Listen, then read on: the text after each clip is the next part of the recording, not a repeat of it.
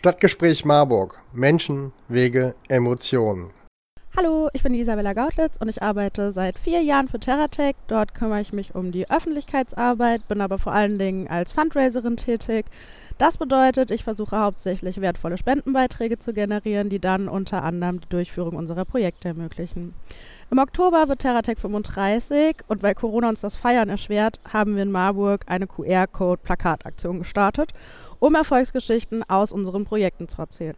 Die Plakate befinden sich überall in der Stadt und ich stehe gerade am Cineplex vor meinem persönlichen Lieblingsplakat. Darauf zu sehen ist Mama Milka, eine Kenianerin um die 60, die in ihrem grün-gelb gemusterten Sonntagskleid inmitten von Bananenstauden steht.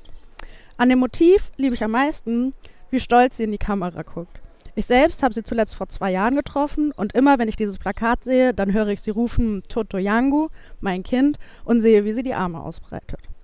Sie repräsentiert ein Projekt, welches wir im Westen Kenias in Zusammenarbeit mit unserem Partner CIVS 2013 gestartet haben. Es handelt sich um ein sogenanntes Resource Center, dessen Konzept wir gemeinsam mit der örtlichen Bevölkerung nach ihren Bedürfnissen entwickelt haben. Es verbindet die Komponenten Wasser, Nahrungsmittelanbau und Bildung. Mama Milka, deren Haus in unmittelbarer Nähe zu dem Grundstück steht, auf dem sich das Center heute befindet, wurde sofort aus tiefster Überzeugung Begleiterin und heimliche Botschafterin dieses Vorhabens. Sie selbst hatte zuvor beide Kinder und auch ihren Mann an AIDS und politische Konflikte im Land verloren. Da Frauen es in ländlichen Gebieten ohne Rückhalt der Familie schwer haben, für den eigenen Lebensunterhalt aufzukommen, war sie selbst zu Beginn des Projekts perspektiv- und mittellos. Als sie gehört hat, dass die Chance besteht, mit Freiwilligen der Dorfgemeinschaft ein zukunftsweisendes Projekt aufzubauen, welches das Leben aller nachhaltig verbessert, war sie sofort dabei.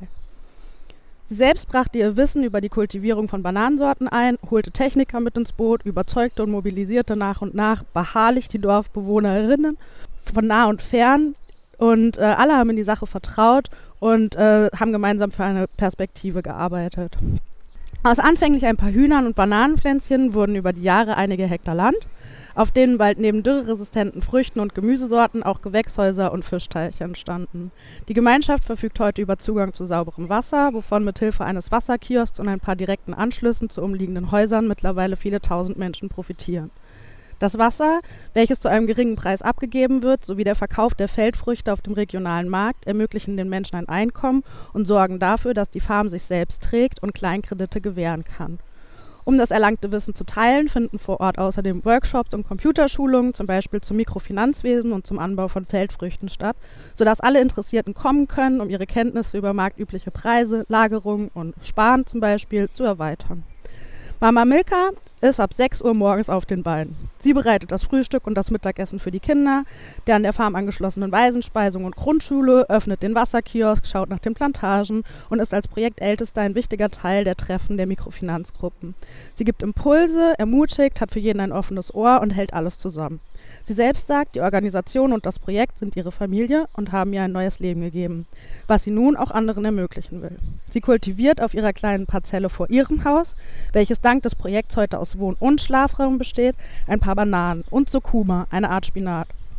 Seit kurzem besitzt sie ein paar Hühner und ihr ganzer Stolz ist der Anschluss an die Wasserleitung, die ihr das Leben um so vieles erleichtert.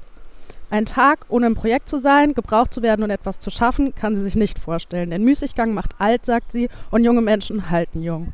Diese Frau ist eine absolute Motivatorin. Mit ihrem unbändigen Mut und einer unglaublichen Kraft und Lebensfreude hat sie stets an den Erfolg der Gemeinschaft und des Projektes geglaubt.